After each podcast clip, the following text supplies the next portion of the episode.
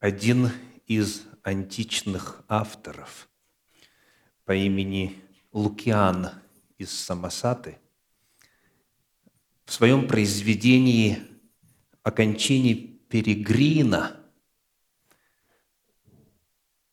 саркастически описывает христиан. И этот документ, он интересен тем, что то, над чем Лукиан смеется, то, что ему кажется вздорным, глупым, несуразным, описывает, как жила Христова Церковь в ранние века истории христианства. И в частности, Лукиан делает следующее заявление. Кроме того, пишет он, первый их законодатель вселил в них убеждение, что они братья друг другу. И в этом месте вся античная публика древности говорит громко «Ха-ха-ха». Все они братья друг другу. После того, пишет Лукиан, как они отрекутся от эллинских богов и станут поклоняться своему распятому софисту и жить по его законам. Очень язвительное, саркастичное, очень нелестное описание христиан. И вот им вменяли в вину то, что они верят – что они друг другу братья. И это в древнем мире казалось на самом деле несуразным, потому что на самом деле, как это вера в одного Бога взамен всех других эллинских и прочих богов? Как эта вера может людей разных народов, разных рас, разных социальных сословий делать друг для друга братьями и сестрами. Как простолюдин и вельможа могут быть братьями? Никогда. Как враждующие племена и народы могут быть братьями? Никогда. Лукиан вместе со всем античным миром смеется над христианами, называет Иисуса софистом, распятым софистом, неудачником, и его идеи считает взбалмошными и непригодными. Братья и сестры. Вот это обращение в христианской церкви для многих из вас, оно стало настолько близким, понятным и по умолчанию использующимся – что многие из нас на него особо не обращают внимания, в смысле не задумываются о том, а что это значит, и насколько это на самом деле радикально, потому что мы привыкли. В нашей общине сегодня начинается новый церковный год. Он у нас начинается с октября и заканчивается сентябрем следующего месяца, с осени по осень. И каждый год на новый церковный год Совет общины обыкновенно избирает главный фокус, к которому на протяжении всего церковного года община стремится, разные отделы совершают служение. И вот минувший церковный год у нас назывался, кто поможет, как? Год общения. После пандемии это очень важно нам было – общаться, снова приглашать друг друга в гости, по крайней мере, звонить и так далее. Год общения. Перед этим, может быть, кто-то помнит, как год обозначался? Спасибо. Год служения детей. Нам важно было, чтобы каждую субботу со сцены участвовали в богослужении дети. Кто песни, кто инструментальным номером, кто стихотворением, кто декламацией текста Священного Писания и так далее. То есть каждый год мы с вами выбираем какой-то фокус и к нему, и к нему стремимся в течение всего церковного года. И вот в этом году Совет общины предлагает следующий фокус – церковная семья. Совет общины проголосовал представить общему собранию именно вот это подчеркивает на протяжении наступающего нового церковного года. Год церковной семьи. И вот именно этой теме посвящена моя проповедь, которая так и называется «Церковная семья». Давайте мы вначале удостоверимся в том, что в Библии в действительности о церкви говорится в контексте церковной семьи. Есть много отрывков Библии на эту тему. Давайте прочитаем хотя бы несколько. Первый из них – Евангелие от Матфея, 23 глава, 8 стих. Матфея 23, 8. «А вы не называетесь учителями, ибо один у вас учитель Христос, все же вы братья». Иисус Христос сравнивает взаимоотношения среди своих учеников и своих последователей с тем, что было утверждено и было практикой в том религиозном контексте, в котором Иисус совершал служение. И Он сравнивает, Он говорит, вот у них так, и они любят, чтобы их величали и говорили «учитель, учитель», приветствие в народных собраниях и так далее. У вас же пусть не так будет, потому что вы все друг другу братья. Братья. Еще один отрывочек из уст Иисуса, Евангелие от Марка, 10 глава, стихи 29 и 30. Евангелие от Марка, 10 глава, стихи 29 и 30. Написано так. Иисус сказал в ответ, «Истинно говорю вам, нет никого, кто оставил бы дом, или братьев, или сестер, или отца, или мать, или жену, или детей, или земли ради меня и Евангелия, и не получил бы ныне во время сие среди гонений во сто крат более домов и братьев, и сестер, и отцов, и матерей, и детей, и земель, а в веки грядущем жизни вечной. Иисус Христос здесь описывает реалии, согласно которым порой бывает так, что ради Евангелия, ради Иисуса, ради Божьей истины, ради правды человек вынужден оставить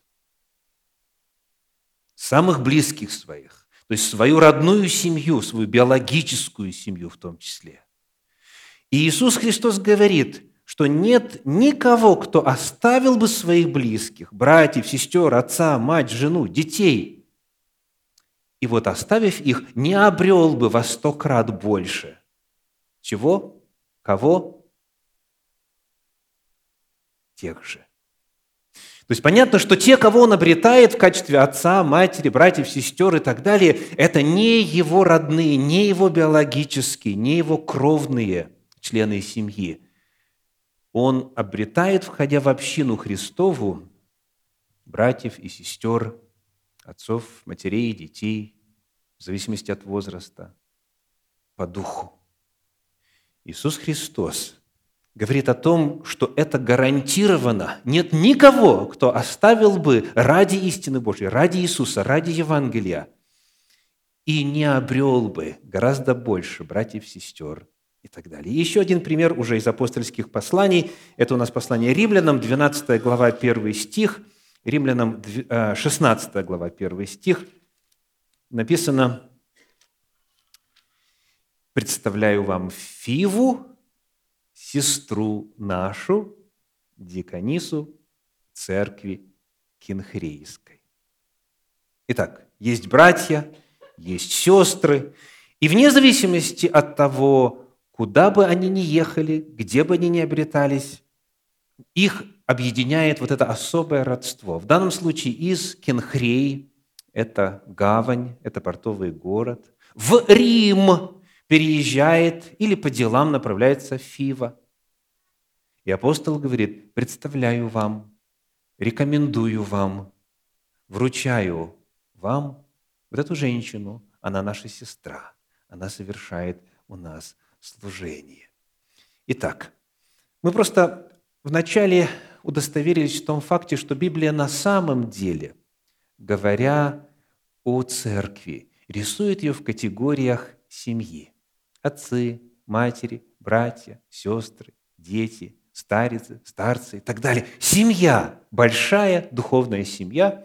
И когда речь идет о какой-то конкретной общине, поместной, то эта поместная церковь является вот тем пространством, где вот эти идеалы реализовываются. Мы друг другу братья и сестры, мы родные, мы церковная семья. Ну что ж, скажем аминь и закончим, да? Верите в это дело? Соглашаетесь? Принимаете? Знаете, одно дело а, вот делать умозрительные заявления и соглашаться с чем-то, так сказать, э, в идее, в принципе, а другое дело задать вопрос, а что же это означает на практике? И как это может и должно влиять на нашу жизнь, на мои взаимоотношения с братьями и сестрами в общине? Вот этому я хочу посвятить чуть больше времени сегодня. Некоторые практические следствия, некоторые, подчеркиваю, некоторые практические следствия того, что означает тезис «поместная община является церковной семьей». Что такое церковная семья на практике? Об этом можно говорить больше, чем мы успеем сегодня. Но что успеем, то давайте одолеем. Итак, приглашаю вас открыть первое послание Иоанна, третью главу, стихи 17 и 18. 1 Иоанна, третью главу, стихи 17 и 18. «А кто имеет достаток в мире, но, видя брата своего в нужде, затворяет от него сердце свое. Как пребывает в том любовь Божья? Дети мои, станем любить не словом или языком, но делом и истиною. Мы находим, что семья – это, во-первых, там, где заботятся друг о друге, где любовь проявляется не только на словах, что тоже важно, но делом и истиною. Апостол говорит, если кто, видя брата своего в нужде, часто бывает так, что мы именно видим, то есть нам это известно, мы это созерцаем, мы это наблюдаем. И если кто, видя нужду у брата, и имея возможность помочь, да, сказано, имея достаток в мире, затворяет сердце свое, то есть что? Делает, отказывается помочь, то тогда в нем нет Божьей любви. А любовь Божья – это как раз то, откликнувшись на что человек и обрел братьев и сестер. Любовь Божья – это как раз то, что нас сроднило с вами. Итак, во-первых, семья – это там, где заботятся друг о друге, и некоторые нужды очевидны. Давайте вернемся к нашей знакомой Фиве, которая отправилась в Рим. Римлянам 16 глава, прочитаем первый, теперь и второй стих к ряду. «Представляю вам Фиву, сестру нашу, деканису церкви Кенхейской». Двоеточие. «Примите ее для Господа, как прилично святым, и помогите ей, в чем она будет иметь нужду у вас, ибо она была помощницей многим и мне самому».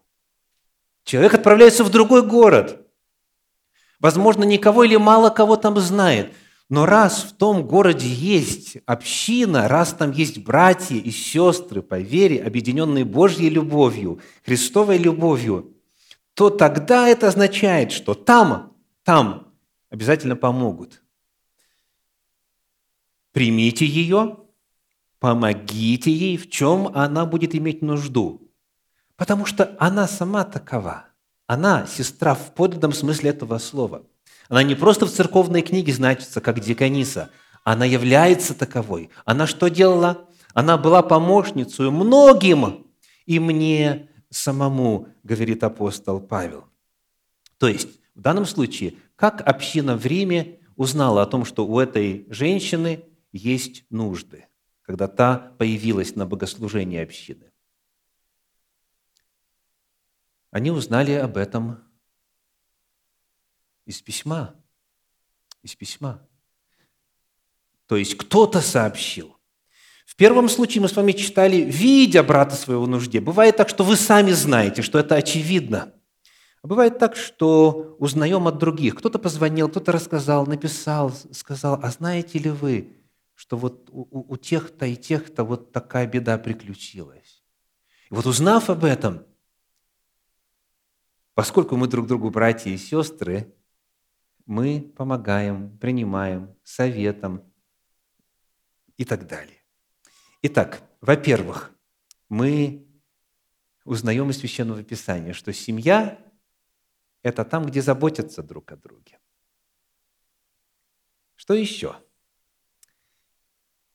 Этот тезис, что семья – это там, где заботятся друг о друге, он предполагает еще один тезис, и уже кратко его мы коснулись. Чтобы быть в состоянии заботиться о братьях и сестрах – нужно знать об их нуждах. А для этого требуется что? Общение. Спасибо. Потому семья – это там, где общаются друг с другом. Давайте откроем Священное Писание, послание к евреям, 13 главу, 16 стих. Евреям, 13 глава, стих 16. Вот что написано. 13, 16. Не забывайте также благотворения и общительности, ибо таковые жертвы благоугодны Богу. Очень интересный и важный отрывок. Итак, кто из вас считает себя человеком общительным? Поднимите руку, пожалуйста. Кто из вас человек общительный? Спасибо, спасибо. Вы могли и не поднимать, в принципе, потому что мы вас и так знаем. Вот. А кто а, не общителен?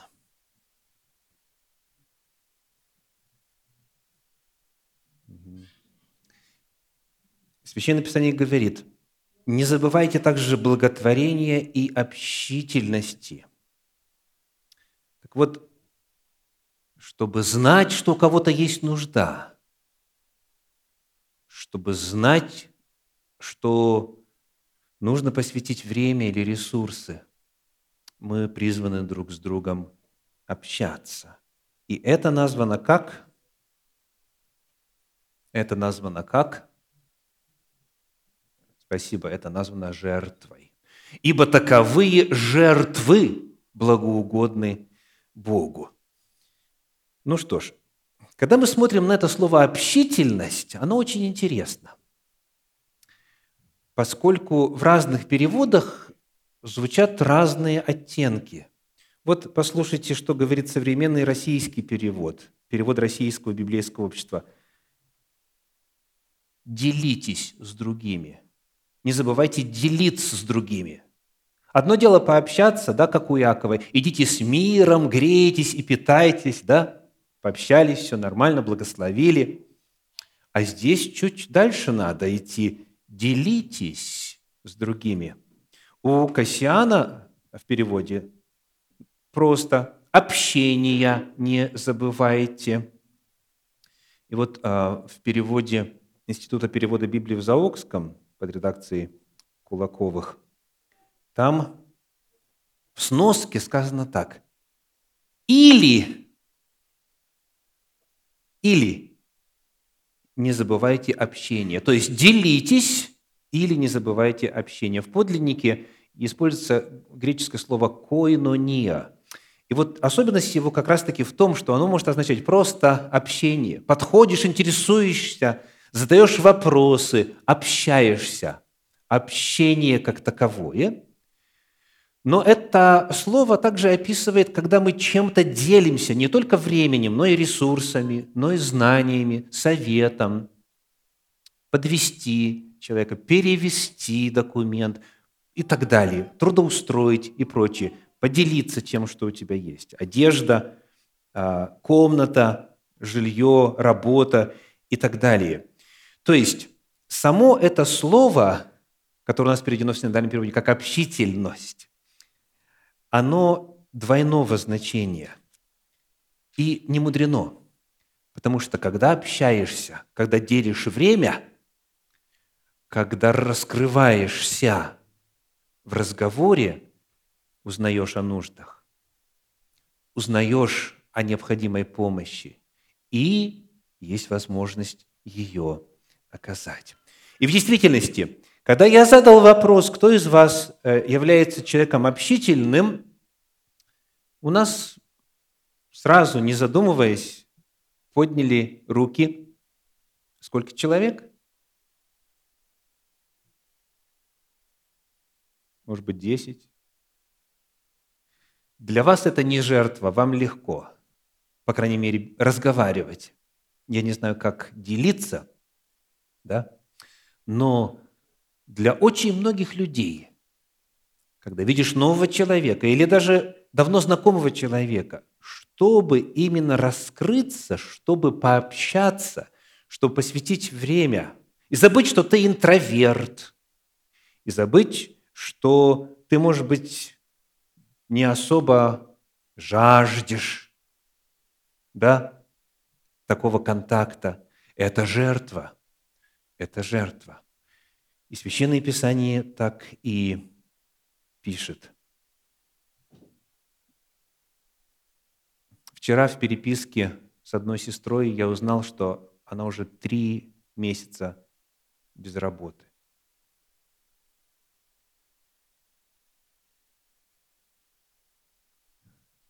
Узнал совершенно случайно, потому что тема как-то подвела в переписке смс-ками. И я вот думаю, если бы я вот всем написал смс может быть, я бы тоже что-то узнал о нуждах, больше бы узнал. Представляете, если каждый напишет смс хотя бы десяти человекам, или позвонит, у кого-то из вас нагрузка по работе, дети, там, учеба и так далее, кто-то уже чуть более свободен, так? Безусловно, у каждого есть свои ограничения, но всегда посвятить кому-то время вместо себя – это жертва. Это жертва. Так вот, дорогие братья и сестры, когда мы говорим о церковной семье и узнаем из Священного Писания, что это, во-первых, то место, где заботятся друг о друге. Вопрос, описывает ли это вас? Описывает ли это вас? На сколько процентов? Второй вопрос. Когда мы узнаем, что это место, где люди общаются, описывает ли это вас? Легко ли это вам? Жертва ли это для вас?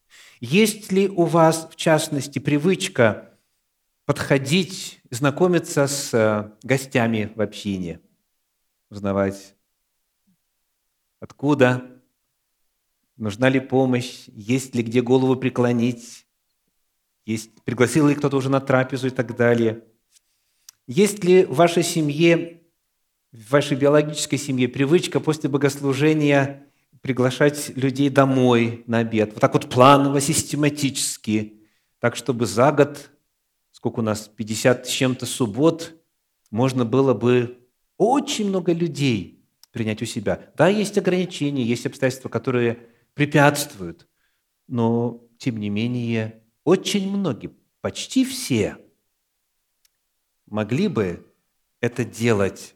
И некоторые из вас, и, и многие из вас, я знаю точно, делают это регулярно. Но этот вопрос, тем не менее, ставлю, потому что Господь говорит, семья – это то место, где общаются.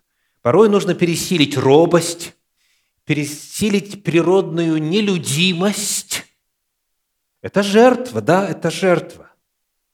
Но когда ты ее приносишь, и когда ты оказываешься полезным, это огромная радость. Не только для тех, кто получил от тебя внимание, время, заботу и так далее, но и для тебя самого. Ты помог. Ты слышишь благодарность, иногда не слышишь благодарность, но ты знаешь, что ты сделал богоугодное дело. Семья – это то место, где общаются. Этот тезис, в свою очередь, дорогие, э, связан тесно еще с одним и фактически предполагает еще один тезис о церковной семье, а именно, чтобы в общении действительно узнать о нуждах, необходимо, чтобы общение было каким? Спасибо. Открытым, откровенным, искренним, доверительным. Потому что можно по американскому стандарту всякий раз спрашивать человека, как у тебя дела, милый человек? И всегда получать стандартный ответ. Все хорошо, а у тебя и у меня пообщались. О погоде, там, о, об, об отвлеченном, да? А как ты на самом деле, как душа твоя, как дети, как... есть ли нужда какая-то? Может быть, я или мы, как община, могли бы помочь. Для этого требуется, для этого требуется откровенность. И это еще один серьезный вопрос. Бывает иногда, что человек сохраняет личину приветливости, всякий раз улыбается, вам на приветствие отвечает. Все как бы по этикету делает правильно. Но в то же самое время в душе этого человека против тебя есть претензия, может быть, обида, недопонимание. Бывает, что человек внутри полон недовольства, но это не раскрывает, не обнаруживает. И понятно, кому хочется неприятностей, да? Кому хочется разбираться, выяснять, кому нравится испытывать негативные ощущения. Мало кому.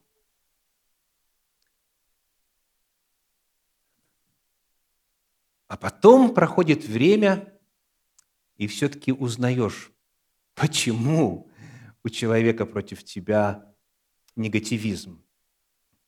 Потому что негативизм внутри черепной коробки трудно удерживать.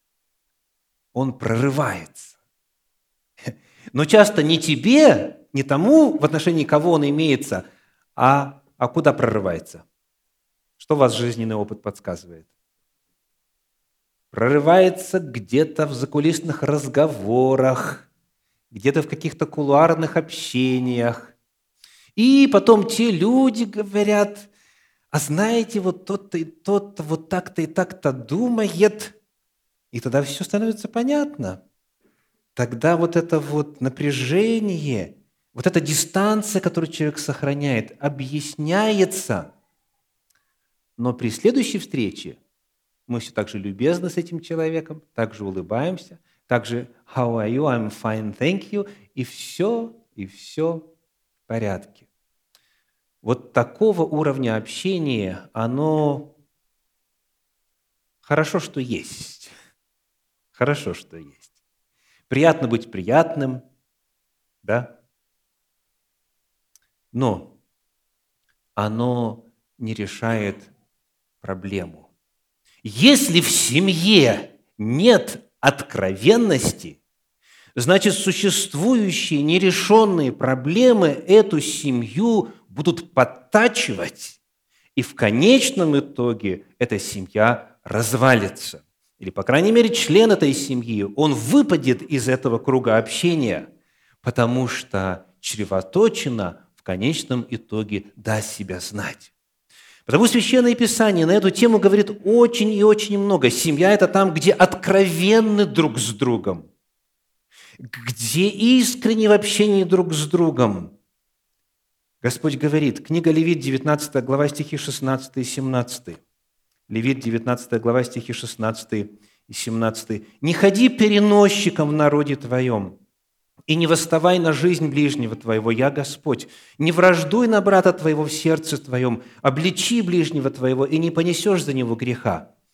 Этот стих в нашей общине должны уже знать наизусть все – потому что мы обращаемся к нему неоднократно. Это один из основополагающих принципов взаимоотношений друг с другом. Итак, если есть недовольство, если есть вражда в сердце, если есть какие-то претензии кому-то, что Священное Писание запрещает? Вот есть два варианта, которые нельзя делать. Первое. Верните нам 16 стих, пожалуйста. Первое. Что нельзя делать? Не ходи переносчиком. То есть об этом негативизме никому нельзя рассказывать другому. То есть рассказывать другим нельзя. Хорошо? Оно же кипит. Так? оно накапливается. Что еще нельзя также? Следующий стих, 17. Враждовать в сердце тоже нельзя. То есть, как говорят американцы, vent out, да?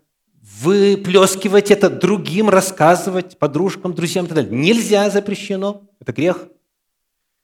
Внутри это сохранять тоже запрещено. Это грех. Да? А что же делать? А что делать? А вот давайте читать. Что говорит Писание? Очень просто. Обличи ближнего твоего, и не понесешь за него греха.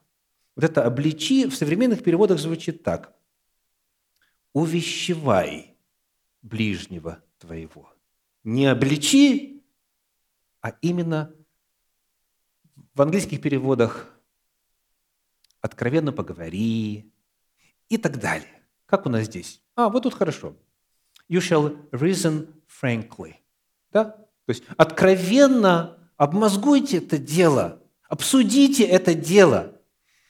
Увещевай, дважды в подлиннике, увещевай, увещевай ближнего твоего. То есть нет у нас выбора. Бог в этом отношении всех нас припер к стенке, если угодно. Другим нельзя, внутри сохранять нельзя. Одно только можно и нужно разговаривать с человеком, но это трудно. Многие не хотят, потому что есть целый-целый-целый ряд причин. Возлюбленные, в семье вопросы – проблемы, подозрения и так далее обсуждаются откровенно.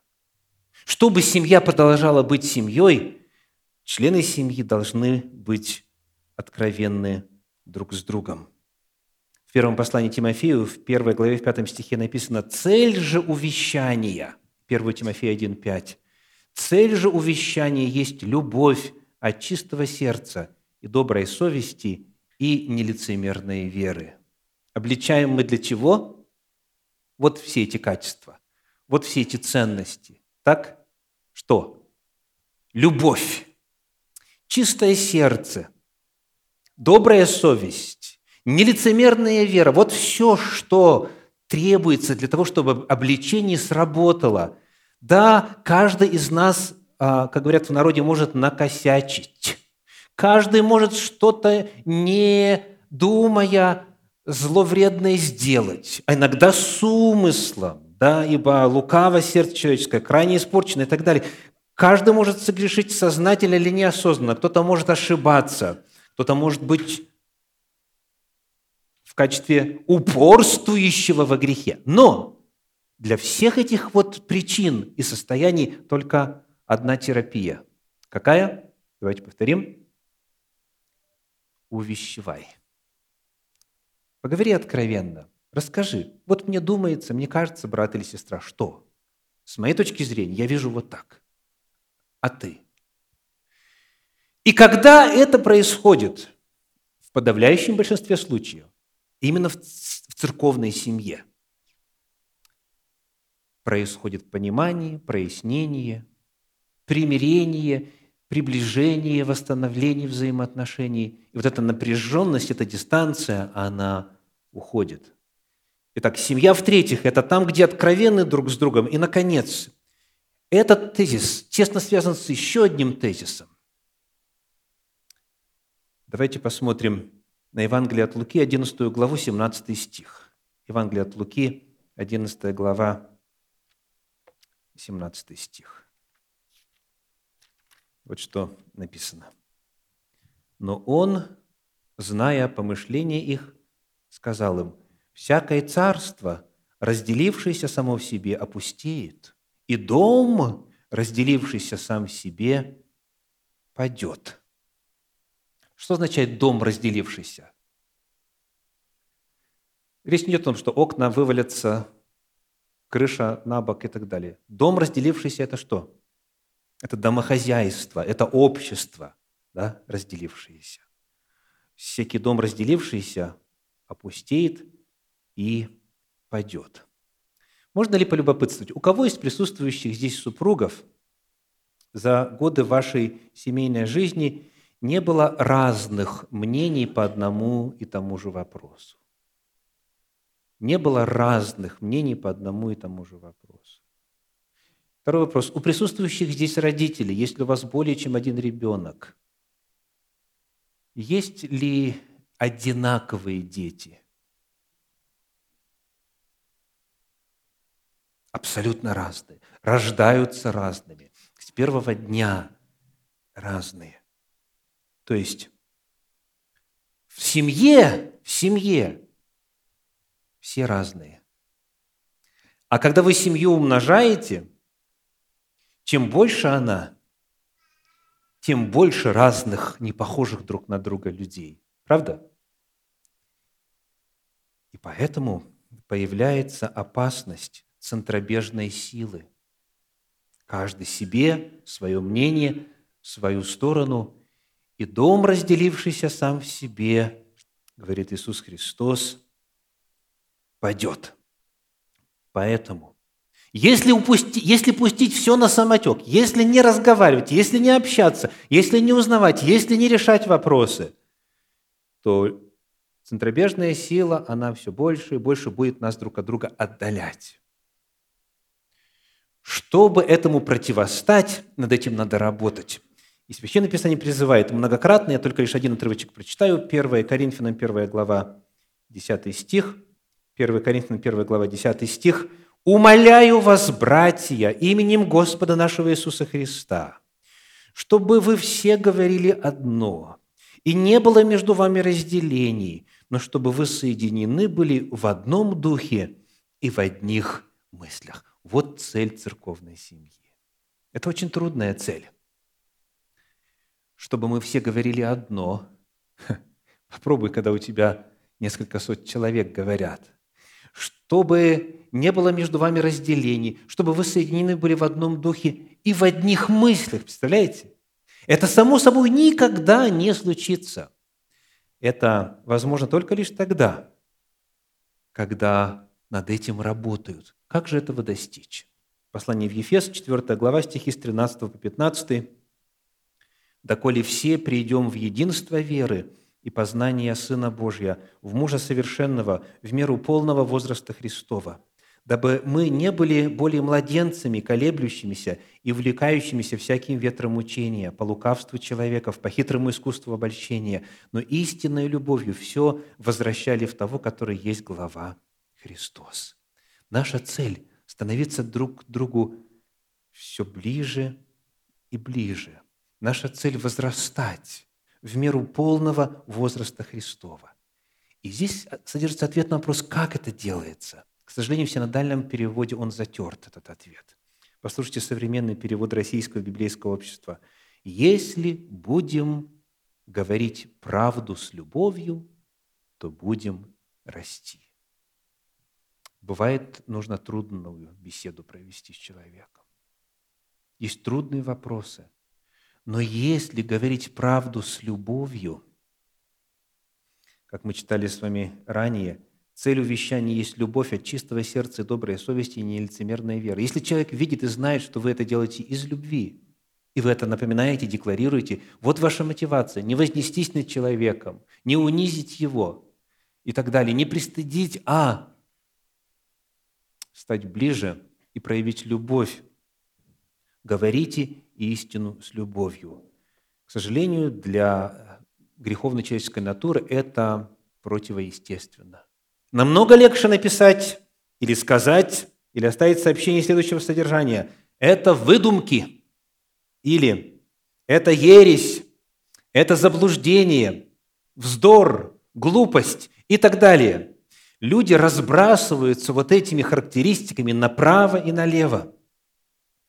Вместо этого апостол Павел нам всем напоминает. 1 Коринфянам 13 глава 12 стих. «Теперь знаю я от части». Все мы знаем только частично. Никто из нас не обладает полнотой знаний информации по любому вопросу, тем более, когда мы говорим о Божьей истине. Потому нужно говорить истину в любви. Семья, таким образом, в-четвертых, это место, где есть единство. Единство веры, единство мировоззрения, единство видения, единство миссии, единство планов. Семья – это место, где есть единство, которое достигается тяжелым трудом. Итак, сегодня начинается новый церковный год, год церковной семьи. Моя проповедь называлась «Церковная семья». Помните, семья – это там, где заботятся друг о друге. Семья – это там, где общаются друг с другом. Семья – это там, где откровенны друг с другом. Семья – это там, где есть единство с братьями и сестрами. В нашей семье церковной, как и в любой другой, есть чему радоваться, а есть и свои проблемы – и от каждого из нас лично зависит, продвинемся ли мы в решении этих проблем в следующем церковном году. Да поможет Господь